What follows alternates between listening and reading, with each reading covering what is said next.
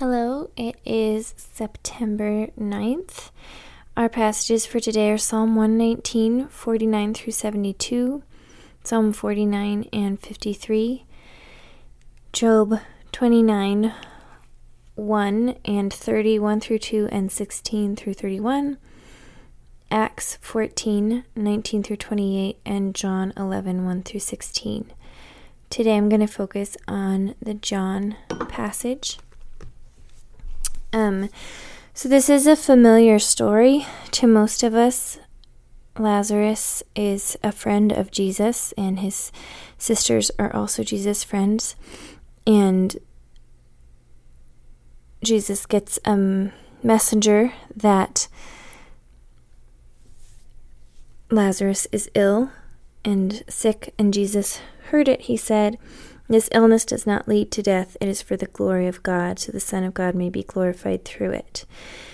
And I'm just imagining being Mary or Martha and hearing that, going back home to my brother who is sick and dying, watching him die, watching him be in the tomb for four days and thinking of what Jesus had said, that this will not lead to death, and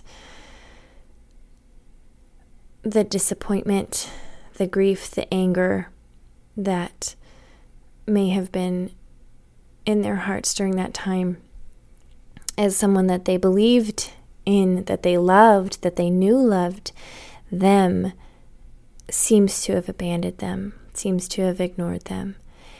And I just want to acknowledge the realness of that space that many of us are in a lot, often. We put our trust in Jesus. We put our trust in his word and ask for that which we long for, and it is not given to us right away.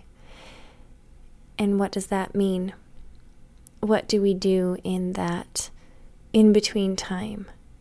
And we know the rest of the story. We know that Jesus comes back, that he raises Lazarus from the dead, that he grieves first with Mary and Martha, and then he brings their brother back to them.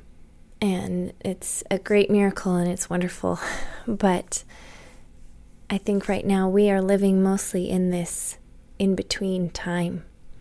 We're waiting for prayers to be answered. We're waiting for signs and for miracles. We're waiting to see God fulfill his promises to us. And it may be that we are waiting for days, months, years, or until the end of our lives before we see the promises fulfilled. And Jesus knows, and he loves us in the waiting, and he cares in the waiting, and he has compassion on us, and he weeps with us. Even though he knows the outcome, he weeps with us. Lord Jesus, thank you that this is true, that you love us personally, intimately, and it's okay for us to feel the feelings we do in the waiting.